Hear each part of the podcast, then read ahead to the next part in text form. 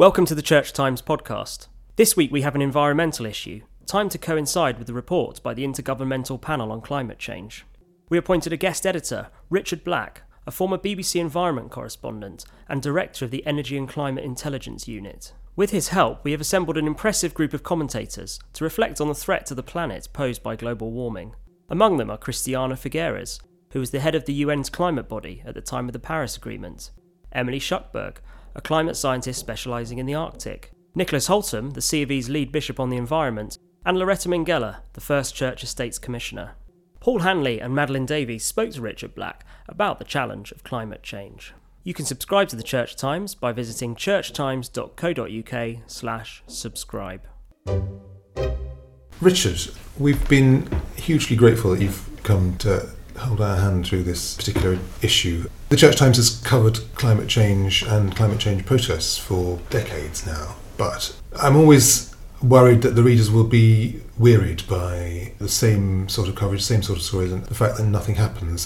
Not only wearied, but slightly depressed, therefore not encouraged to take any action. How do you answer that? Well, I mean, first of all, I'm very grateful for the invitation to take part. I've really enjoyed the experience.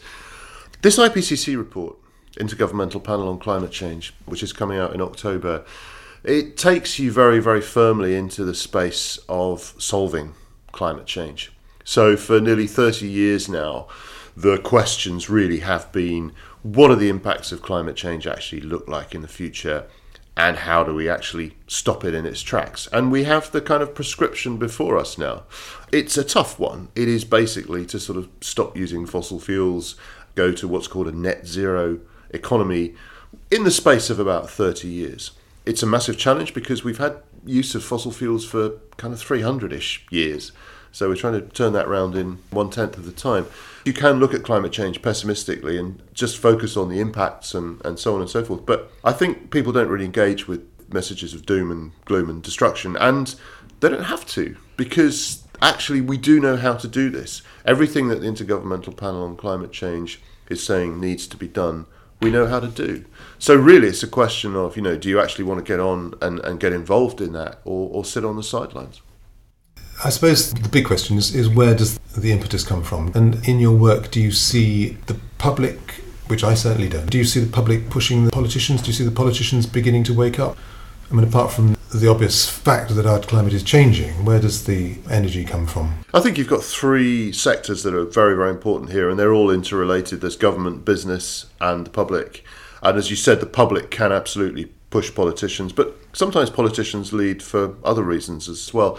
Business is interesting because business obviously, some businesses are very concerned about climate change impacts, supermarkets about their supply chains, for example, so that gives them an impetus to do things differently. But also increasingly, business is seeing opportunities in the transition to a clean energy economy. I mean, one obvious example is in electricity generation, where now we get more than half of our electricity in Britain from zero carbon sources, from renewables and nuclear. I'm not sure many people would know that, but that is the reality now, and, and businesses delivering this. And of course, businesses then looking at other areas. Well, how do we make steel without producing carbon dioxide? How do we make cement without producing carbon dioxide? They need signals from government, they need leadership, sometimes they need financial incentives, but a lot of that stuff is actually in play in different countries. There is obviously a portion of the public that is very concerned about this and does pressurise their politicians, and I, and I think right now we're in a time where that pressure is actually probably quite effective. Climate change, I don't think, is ever going to be the number one issue of public concern. I think, you know, things like health and education and austerity are always going to trump it in terms of immediate priorities. But if politicians are listening to the public, then the message is absolutely clear in survey after survey after survey. You know, three quarters of the population, ballparkish, are concerned about climate change. A greater proportion, kind of eighty percent-ish, like renewable energy. They like subsidies that pay for renewable energy. They like subsidies that pay for us to stop reducing energy waste. So that is absolutely out there. And I think right now we're in a phase where politicians are listening. That hasn't always been the case. So we're in quite a good phase in that now. We've just had a, a big debate within the Church of England at General Synod about pulling out of fossil fuels, mm. pulling um, our investments out. And the decision was to stay in the room, and that the Church of England's Commissioner's argument is very much that you exert more influence over fossil fuel companies by staying invested. And I just wondered if you could talk a bit about your reflections on that decision. Is it something that convinces you? It's a difficult debate, this one, because I think both are right answers. Pulling out can have an effect, staying engaged can have an effect. I quite like the approach that the insurance company Aviva has taken to this, where they said a couple of years ago, right, the companies that we work with, the investments we have, we're going to engage with them, but if we don't see signs of change, then we're going to pull out. And I don't think they set a definite time frame on that, but I think it would be reasonable to put a time frame of, let's say, two or three years. So I think that's useful. That also allows you to do graded thing rather than just pulling out of everything. You might, for example, choose to pull out of coal, pull out of tar sands, but staying involved with gas for the moment. Or you might choose, you might say, well, we're going to pull out of companies A and B because they're really not interested, and invest in companies C and D because they are. So it allows you to take a much more holistic approach, a much more nuanced approach. Mm-hmm. But I do think the the end of it has got to be to the companies, you know, if, if you're not changing, then you're not going to have our money. And how does this relate to poverty? So sometimes the critique which we hear back, for example, um, on fracking is if this could result in cheaper energy, that's good for many people who struggle with fuel poverty. And there's also the question of the impact on employment. So if we do pull out of industry, what happens to the people who work in, in fossil fuel companies? So do you have reflections on whether it's possible to do a sort of just transition? History would suggest that it's tough because we haven't really done just transitions in the past. If you think about the way that Britain left the coal industry, for example, that was mm. absolutely the opposite of a just transition. I believe it can be done. It takes planning. I think we're seeing bits of it in Scotland now, where there are various, you know, retraining schemes, for example, for people who've been working in the oil and gas industry. Germany's a very interesting example because the German government knows it has to get out of coal. It's far too invested in coal, and particularly lignite. And they've set up this commission basically to see how you can do it, to talk to all the stakeholders. The interesting thing is, you know, from mining communities in Germany and Poland, of course, people want jobs, they want livelihoods, but they don't necessarily want their kids to be doing the same job. Mm. So there is actually an opportunity to do something really good on coal. For oil and gas, I think it's more difficult, and it's not just about jobs and so on. A lot of our pension funds and so on are invested in fossil fuel companies. They have in the past, though not so much now, returned substantial sums to the Treasury each year through tax. So your transition plan needs to take account of that as well. How are you going to replenish those coffers? But I think, you know, the choice is simple. You basically either do it justly in a planned way, or it ends up happening anyway in a very unjust and scrappy way. So there's no reason for not getting involved in it, I think. The other things are, of course, renewable energy per amount of energy produced creates far more jobs than fossil fuels do. And that applies to fracking as well. The other point about it is that we don't actually know whether fracking will be economic in this country. We don't know whether the energy it produces is going to be cheaper than alternatives.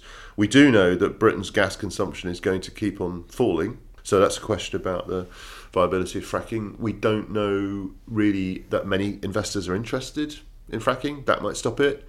There's obviously not public support in many places. We know that Conservative politicians, a lot of them with rural constituencies, are worried Uh, about the unpopularity of fracking. And the really good news is that if you want cheaper energy now, the way to do it is by onshore wind power, which is the cheapest new form of electricity generation we can we can have. I'm just thinking about um, you personally in this, I mean, because you've been reporting on this for years and in advocacy for some long time as well. Describe the arc of your emotions about this. Sure. So I really became interested. Well, I was interested in the issue when I was a student, but I mean, didn't really take it seriously. Student life was far too much fun. So when I uh, was working at the B B C and, and sort of started producing radio programmes and presenting radio programmes and then becoming a correspondent, I was really interested in the science of it first. I have a science degree. That was always been one of my passions. Then I started covering the sort of international politics of it. And initially it was very much, you know, as a reporter, you try and be as dispassionate as you as you can. You try and be as accurate as you can. I was working a lot of the time with B B C World Service, so obviously, you know, massive audience in Africa and, and South Asia and so on, so very much seeing this as a global issue. By the time that I left the B B C in two thousand twelve, we'd been through the quite disastrous Copenhagen Climate Summit. We'd had the sort of leak of emails from the University of East Anglia, which had cast questions on the validity of, of climate science and so on. It was quite a febrile time. The work that I do now, we're basically advocates for evidence. That's all. The conversation we just had on shale gas is a very interesting example of that. I mean, we're not institutionally pro-shale gas or anti-shale gas. We're not institutionally pro-nuclear or anti-nuclear. But if we're going to have a debate, let's have a d- debate on the basis of the facts, not on the basis of rubbish. So that's where I am now. And what I find interesting is that a lot of the arguments that were current ten years ago have changed around markedly. So the argument about the costs of clean energy now. Solar is now the cheapest form of electricity generation in about sixty countries worldwide, and that's just going to carry on increasing. You look at the cost trajectories. Electric cars is another thing where already on a lifetime basis, they're cost comparable to petrol or diesel cars. And within about five years, they'll probably be cost comparable on the purchase price. And then the question comes, why would you not do that? I don't see the rationale for anyone buying a new car in ten years' time. Why wouldn't you buy an electric car? I, ju- I just don't understand the thought process that you would need to go through in order to buy a petrol or a diesel model. And country after country, as you're adding new electricity generation capacity, is, is adding renewables because it's it's cheap and it's popular and you get the stuff built really quickly. It sort of adds a little bit of democracy to what's always been a very, very centralised industry. So there are real reasons, I think, to be optimistic, but the pace is still not where the scientists say it needs to be. This again come out very clearly in the sort of reaction to the Intergovernmental Panel on Climate Change report, where clearly if you look at sectors like steel, aluminium, you know, and, and, and, and agriculture and so on, changing all this around is difficult. It needs big decisions, needs government to get involved, business to be willing, and in some cases it really is going to need public pressure as well. From our point of view, we're obviously very aware of the extent to which faith bodies are involved in this debate, mm. and there's often an argument that people of faith bring something distinctive to it. As a journalist looking back, has that kind of cut through? Have you noticed that there's kind of momentum from faith groups, or is that perhaps something that we sort of see disproportionately more of because of where we work? I think at times faith groups have been massively influential, and in the run-up to the Paris conference, it was really interesting to see the different groups in society who were coming forward. You had doctors, you had the military, obviously scientists and so on. But the single most effective intervention in the run-up to Paris was the papal encyclical, Laudato Si'. There's no doubt in my mind. It was a massive influence. And I think that brought a whole tranche of countries into the sort of high ambition end of things that they probably wouldn't have been there before. Of course, it wasn't just Laudato Si'. I mean, all kinds of faith groups were involved in this across, you know, Buddhism, Hinduism, everything. It was it was a remarkable achievement, that. And just to wrap up, could you say what you hope our readers will do as a result of reading the issue? Well, I think if we go back to where we came into this, talking about the sort of pessimism and the doom and gloom can be associated with this issue, I hope readers will take away that, yes, this is a serious issue. It is absolutely a globally pressing, globally relevant issue, but it is solvable. I think some of the personal reflections that are in the issue will flag up the absolutely visceral nature of climate change in parts of the world, and equally that the messages we're seeing coming through in other parts of the edition shows that actually solutions are there. It absolutely isn't too late. We know how to solve this. It's just a question of getting on and doing it. And and I guess I hope readers will be engaged with the climate change a bit more on that basis of something that actually they have traction, not only in their personal lives, but in their interactions with business, in their interactions with politics. There is power to make this huge transition that the scientists say is needed. Thank you for listening to this week's episode of the Church Times podcast. You can find more news, analysis, comment and book reviews on our website, church times dot co dot u k. If you are not yet a subscriber to the Church Times, you can try your first ten issues for just ten pounds. You'll get the paper delivered to your door every Friday, plus full access to our website and digital archive. Go to church times dot co dot u k forward slash subscribe to find out more. The music for this podcast was provided by Sought After Sounds. Tune in next Friday for the next episode.